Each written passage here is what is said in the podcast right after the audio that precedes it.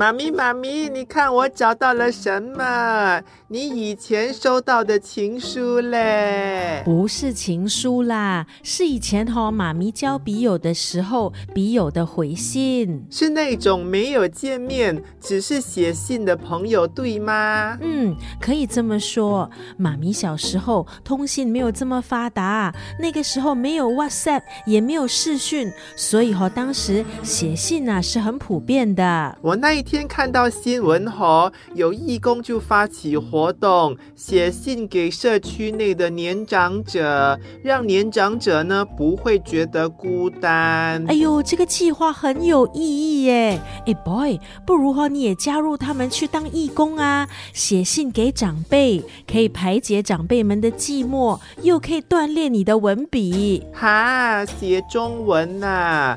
我的信吼会出现很多汉语拼音嘞，不知道阿公阿妈看得懂我的信吗？